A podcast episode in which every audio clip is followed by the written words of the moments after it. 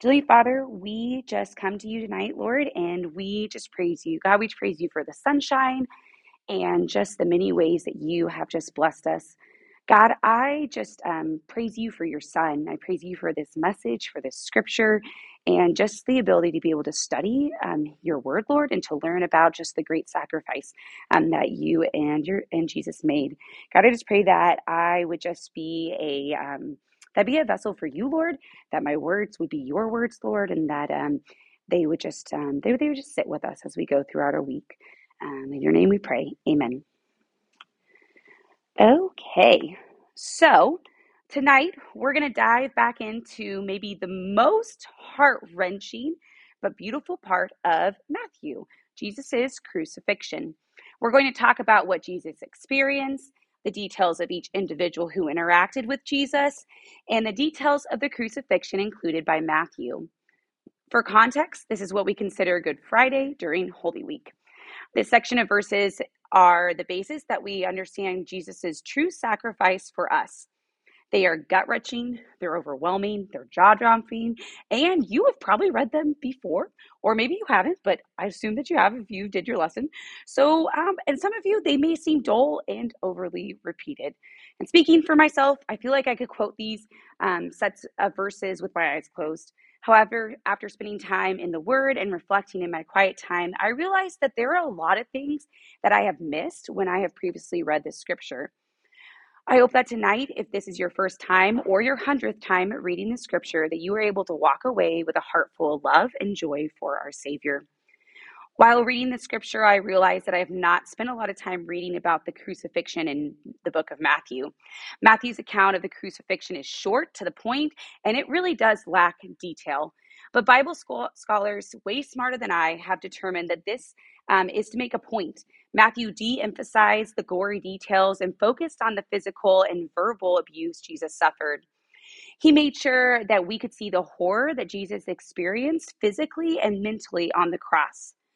To deliver us from our sins in matthew 121 it says she will give birth to a son and you are to give him the name jesus because he will save his people from their sins.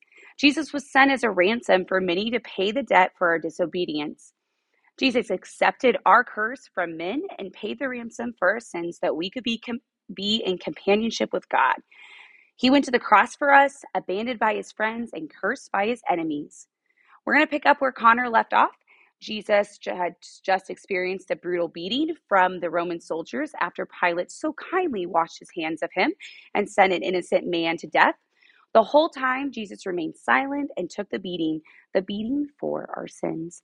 So, we're going to get started in our first section Christ's suffering, Matthew 27 32 through 44.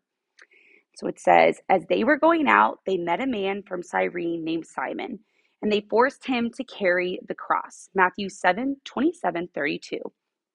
As we go through each part of our scripture for tonight, we're going to focus on the different characters in Jesus' crucifixion. And we've already made it to our first portrait, Simon of Cyrene. Can you imagine walking through the very crowded streets of Jerusalem and being forced by Roman soldiers to carry a man's cross?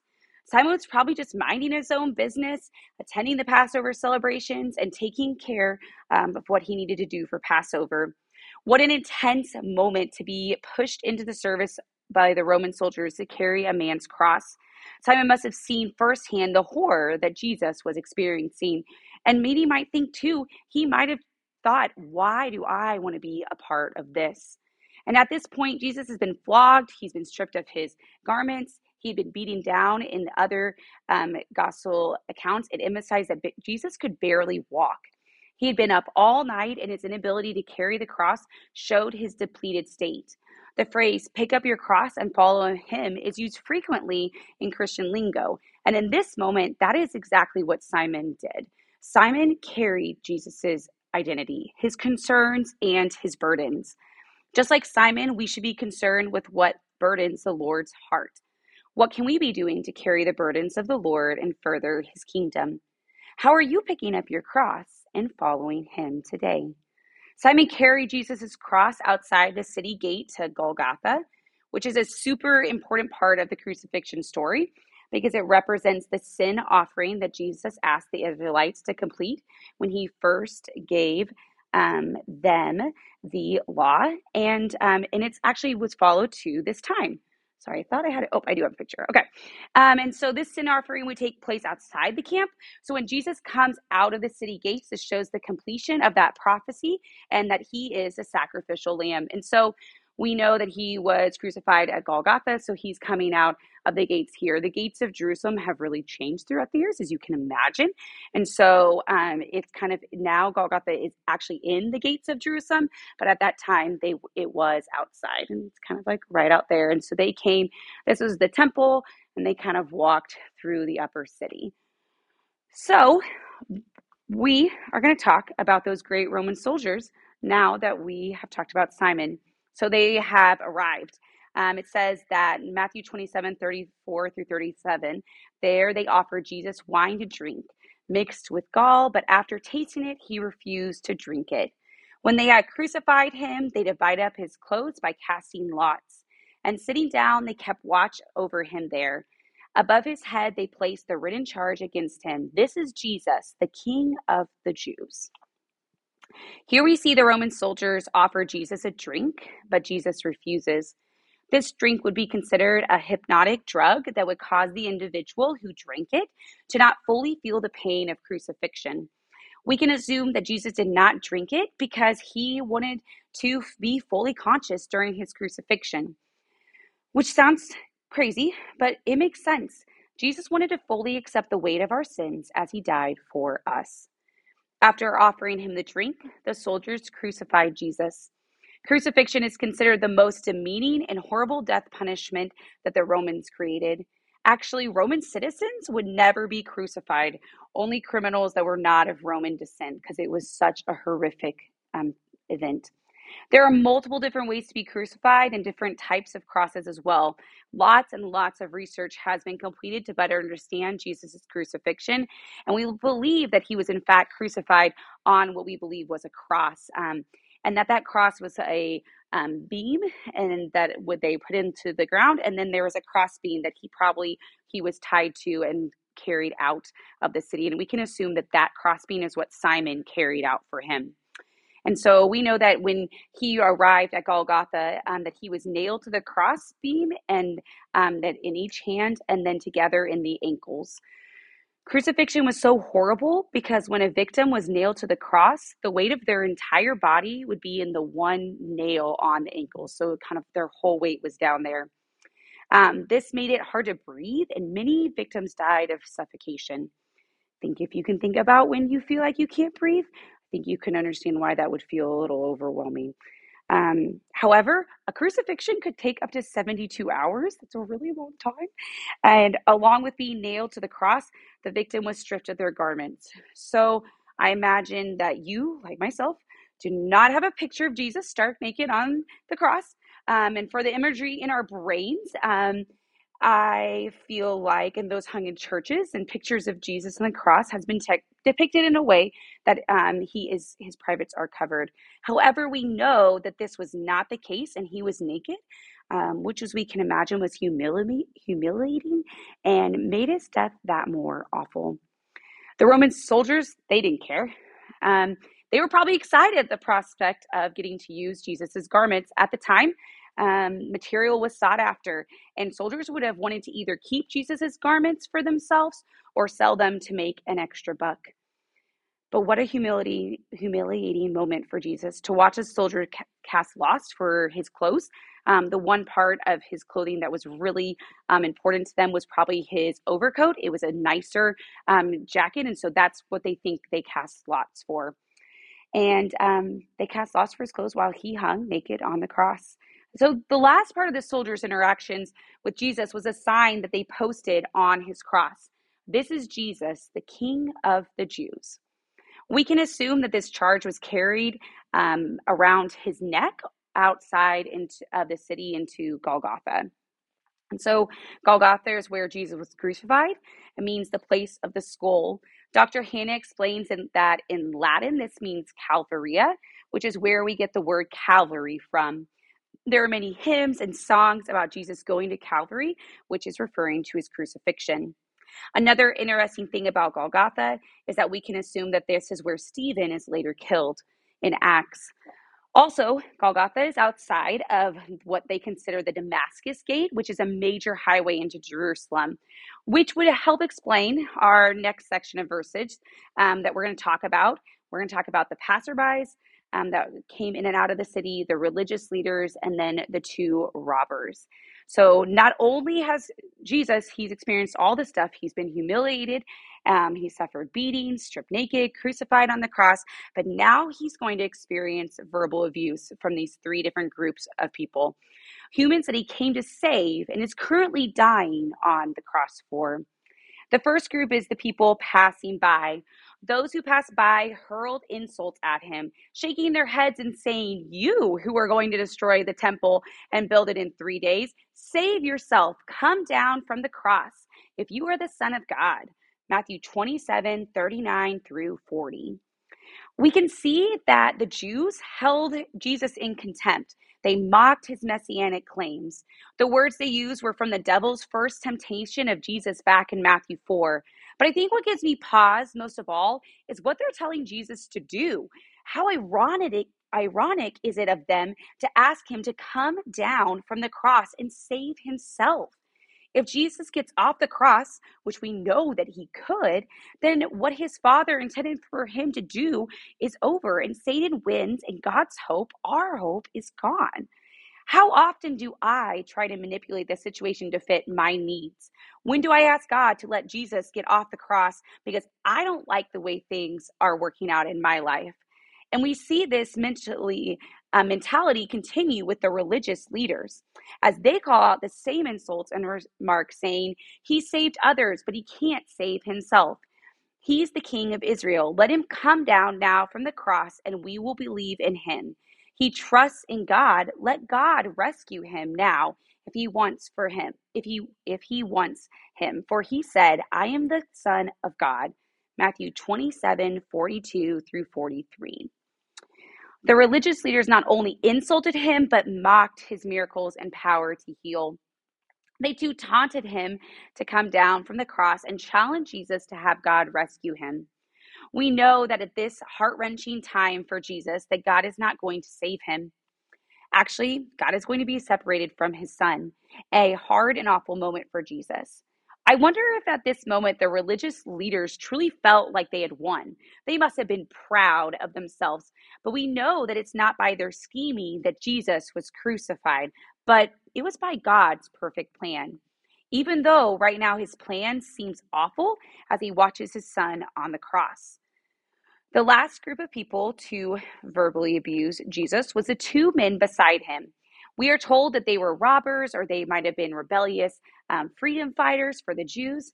In other Gospels, we learn more details about the two men, but in Matthew's account, we know that they were also crucified with Jesus and that they too heaped on insults on him along with the others passing by. Even though Matthew de emphasizes the gory details of Jesus' suffering, it is still overwhelmingly overwhelming and unfathomable the amount of physical and verbal abuse that Jesus takes while on the cross, silently taking the burden of our for our sin. We know that Christ's suffering was the only way for our salvation, and that is our first principle for tonight. Christ's suffering was the only way for our salvation. We may wonder what the different groups of people saw did they see a savior, or instead did they see a convicted man hanging on the cross and gasping for breath? What do you see? What I hope you see is God in flesh, the Son of God, sent to fulfill his Father's plan to bring you to himself. I feel weary knowing that Jesus shouldered the weight of this burden, and Satan just taunted, mocked, and isolated him from his Father. In Hebrews 12, 2 through 3, it says, let us fix our eyes on Jesus, the author and perfecter of our faith, who, for the joy set before him, endured the cross, scorning its shame, and sat down at the right hand of the throne of God. Consider him who endured such opposition from sinful men, so that you will not grow weary and lose heart. Knowing that the suffering that Christ endured did not make him give us up, then, now knowing that nothing will. So, as we move into our next section, Matthew 27 45 through 56, Christ's separation. I want you to cling to these words of hope and peace. That because of Jesus' death on the cross, we know that he will never leave us, which leads us to a point in our story where Jesus and God are separated. In Matthew 27 45 through 46, it says, From the sixth hour until the ninth hour, darkness came over all the land. About the ninth hour, Jesus cried out in a loud voice, Eleni, Eleni, Lama Sabachthani, which means, My God, my God, why have you forsaken me? As you might have picked up in your lesson, the darkness across the land is considered a symbol of the judgment um, of God. God is our next portrait that we're going to look at. In Amos 8 9 through 10, it prophesied about this day and shares how God felt. In that day, it declares, the sovereign Lord, I will make the sun go down at noon and darken the earth in broad daylight. I will turn your religious feasts into mourning and all your singing into weeping. I will make all of you wear sackcloths and shave your heads. I will make that time like mourning for any and only son, and the end of the day like a bitter day. God's heart was breaking. His son was dying on the cross for his people. Also, some scholars believe that this supernatural event was God's way of shielding his eyes from watching the horrors of his only son die on the cross. But God knew that his son dying on the cross would be the ultimate price to be paid for the sins of his people. Which moves us into the portrait of Jesus' final moments on the cross. This section of scripture is heart wrenching.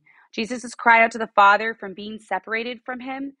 In other gospels, Jesus only speaks seven times, and in Matthew, his only his fourth utterance is recorded, so he doesn't speak very much. Matthew felt that his utterance um, this utterance by Jesus showed the death of his separation from his Father. This was not a separation that caused a loss of faith, but instead was the loss of intimacy with God. Jesus' cry was begging for that separation to end. Your lesson had you look at Psalm 22. I hope you had the time to sit in these verses and see the heart of Jesus through David's words that were written many years before Jesus' crucifixion. We see the suffering that Jesus experienced on the cross in his final moments and can only imagine the unbelievable sacrifice that he made. As Jesus is, is experiencing his, his last moments, the crowd thinks he is called out to Elijah and offers him wine vinegar on a stick. This is an allusion to Psalm 69 21. They put gall in my food and gave me vinegar for my thirst which suggests that suffering expressed in this verse foreshadows the suffering that Jesus experienced on the cross. Also, we notice by the stick that Jesus' cross must have been elevated um, since they needed a stick to reach his mouth. After this interaction, Jesus gives up his spirit. He dies in full control of his senses. No one took his life. Instead, he laid his life down. Immediately, his death brought unusual phenomena. At that moment, the curtain of the temple was torn in two from top to bottom. The earth shook and the rocks split. The tombs broke open, and the bodies of many holy people who had died were raised to life. They came out of the tombs, and after Jesus' resurrection, they went into the holy city and appeared to many people. Matthew 27 51 through 53. First, the curtain in the temple ripped. This temple separated the court of the Gentiles from the court of the Jews. It was 20 feet high and very thick. This signified the end of the, uh, the current function of the temple. The temple had fulfilled its function as a place for God's people to commune with Him, but now, because of Jesus' sacrifice, the temple was not needed. It showed that now God dwells in each of us through the Holy Spirit. His presence is no longer identified with a geographic center. Access to God was made available to all, whether Jew or Gentile. This also signified that judgment is pending, as Jesus predicted during his ministry. A sign of a new opening of entrance into God's present into God's presence. Jesus' death brought in a new age and began a new era of temple worship. There was no need for God's people to bring sacrifices before the Lord because his son is the ultimate sacrifice for our sin. Our salvation was purchased by Jesus. He was that final sacrifice. Second, the shaking of the earth suggests God's intervention and triggered the opening of tombs. Their shaking is causes the opening of graves and saints to be resurrected. This is a pre-shadow to Jesus' resurrection. And even in a horrific time, there is still hope that Jesus brings. All these events signify that Jesus was the Son of God. And we see that um, this, all the things going on, it really struck the onlookers as well. We hear the centurion cry out, Surely he was the Son of God in Matthew 27 54. The language that the centurion uses in his confession is the same as Jesus' transfiguration in Matthew 17 6 with Elijah and Moses. Also, this is the first time that someone outside of the Jewish community recognizes Jesus as the Son of God. This signifies that a new community is forming. Those are not those that are not just Jewish can be a part of God's family. Matthew wants us to see that Jesus made this way. Matthew makes sure to include the important onlookers to Jesus' death. No, it wasn't the disciples. They were hiding because remember, they're scared. But instead, it was the women of Jesus' ministry. These women who traveled with Jesus and financially supported him. We notice that throughout Jesus' arrests, hearings, trials, and crucifixion, there is no mention of any woman opposing Jesus, only men. But maybe after reading this, you're still pondering why did Jesus have to go through all this pain and suffering? For me, the answer is so that we don't have to. Jesus Christ died the death we deserved. He not only experienced physical death, which is a consequence of sin that we will come to us all one day, but he died a spiritual death, which is a consequence, which is a separation from God. This separation from God is just the just penalty for our rampant sin. That poison that has brought so much wreckage into our minds, our actions, and our lives. But thanks be to God, He sent His perfect Son to pay this costly price on our behalf so that we are saved from eternal separation and we are reconciled to God. So, our second principle for tonight is Christ's separation from God purchased our reconciliation to God.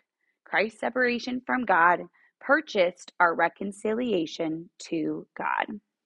Jesus broke the barrier between God and sinners. By trusting in Him, we are forever in God's immense grace, love, and mercy. How can your heart and mind embrace, this truth and seek out the sin in your life that you haven't confessed that makes you feel distance from God? Is there something that is holding you back from truly embracing the amazing reality of Jesus' sacrifice? As we reflect on what Christ achieved to our reconciliation to God, we continue to finish this chapter in section 3, Matthew 27 57 through 66, Christ's silence, as we see two very different portraits, portraits after Jesus' crucifixion. As evening approached, there came a rich man from Arimathea named Joseph, who had himself become a disciple of Jesus. Going to Pilate, he asked for Jesus' body, and Pilate ordered that it be given to him. Joseph took the body, wrapped it in clean linen cloth, and placed it in his new own new tomb that he had cut out of the rock. He rolled a big stone in front of the entrance to the tomb and went away. Mary Magdalene and the other Mary were sitting there opposite the tomb. Matthew 27 57 through 61. First, we're going to look at Joseph and his faith. We are told that Joseph is a rich man, and we know from Luke that he was part of the Sanhedrin. Can be assumed that this was a big step for Joseph because he was risking his status um, by going to Pilate for Jesus' body. This is also while Jesus' chosen disciples are hiding. Joseph steps out of the boat and goes and gets Jesus' body. From other gospels, we told we're told that Nicodemus does help Joseph. Jesus' body would have been left on the cross overnight, according to, would not have been left on the cross overnight, according to Roman law. So Pilate would have been able to hand over Jesus' body to Joseph. Joseph takes his body, wraps it in linen cloth, and placed Jesus's Jesus in Joseph's own tomb. This was a big deal because Jesus' body would be considered unclean. so that Joseph would not be able to use this expensive tomb, even if there was lots of different rooms there, um, ever again. There were a couple cool connections um, to Jesus' burial. First, Jesus is buried in a garden, and we know that God's story starts in a garden, the Garden of Eden. Second, Jesus was buried among the rich, which is the Jewish mindset implied that he was the most blessed because the more rich you are, the more blessed you were. And this is also a fulfillment of prophecy in Isaiah 53 9. He was assigned a grave with the wicked and with the rich in his death, though he had done no violence nor any was any deceit in his mouth. Joseph would have been in a rush because the Sabbath was quickly approaching. Um, Joseph still followed the Jewish law strictly, though, and made sure that his that Jesus' burial process followed that. And as we saw at the cross, the women faithfully remained at the tomb. It's not documented when the women left the tomb, but as we continue to read to the end of Matthew 27, we could assume that they left around when the guards were posted. So we know that the next day, the one after preparation day, the chief priests and the Pharisees went to the Pilate and they said, Sir, we remember that while he was still alive, that deceiver said, After three days, I will rise again. So give the order for the tomb to be made secure until the third day. Otherwise, his disciples may come and steal the body and tell people that he's been raised from the dead. This last deception will be worse than the first. Take a guard, Pilate answered. Go make the tomb as secure as you know how. So they went and made the tomb secure by putting a seal on the stone and posting the guard. Matthew 27, 62 through 66. Jesus is buried by his friends, but don't worry, he is really guarded by his enemies. And as we look at this last portion of the Pharisees, I cannot help but just chuckle as I read. Um, what amazing God that we have. The Pharisees are so concerned about Jesus, who they call the deceiver, which that's kind of funny. Um, they're so worried about him returning that they go to Pilate to request security for the tomb from Jesus' disciples, who are currently scared and not showing their faces. So it makes complete sense, right? So I guess at least to the Pharisees' credit, they did remember that Jesus had predicted that he would rise in three days. So they were listening. Um, though, as before, they're missing the point that Jesus would rise again alive in three days and that he would be able to get out of the tomb. We can imagine that this appointment to Pilate was very formal in nature and that Pilate's pretty done with the Pharisees at this point. He, they have pretty much been bombarding him for the last couple days. We see here two enemies of the gospel working hand in hand the lying leadership and then the power of money that Pilate has to just give them a guard. The Sanhedrin hoped to be ahead of the game if the disciples tried to move Jesus' body and prevent an uprising. However, God's plan simply cannot be changed no matter how much effort people may expend. Their actions to secure the tomb only serve to confirm that Christ really died and didn't escape and recover from his wound with the help of his followers. And not only that, that the sealing and guarding the tomb, um, as ordered by Pilate, also sets the stage for the only explanation for why the tomb was empty three days later that Jesus is really alive. Mankind is, mankind is incapable of annulling God's plans. However, I know I do, we try to prevent the truth from conquering. All such efforts are doomed to fail. Even though we know in Matthew 28 that Sunday is coming, we're still on Friday at the burial site of the Lord. And the truth is is that Christ's burial confirms he died and endured the penalty for our sin, which is our final principle for tonight. Christ's burial confirms he died and endured the penalty for our sin. Matthew walked us through many different viewpoints of Jesus' crucifixion and burial. I hope that you're able to glean from this scripture that God solved the greatest problem facing humankind with the most costly solution. Because Christ, fully God, fully man, suffered, died, and was buried, just penalty of sin is no longer hanging over the lives of those who trust in the Son of God and his atoning sacrifice. The consequences of our sin and the just wrath of God is an eternal gift we can receive today.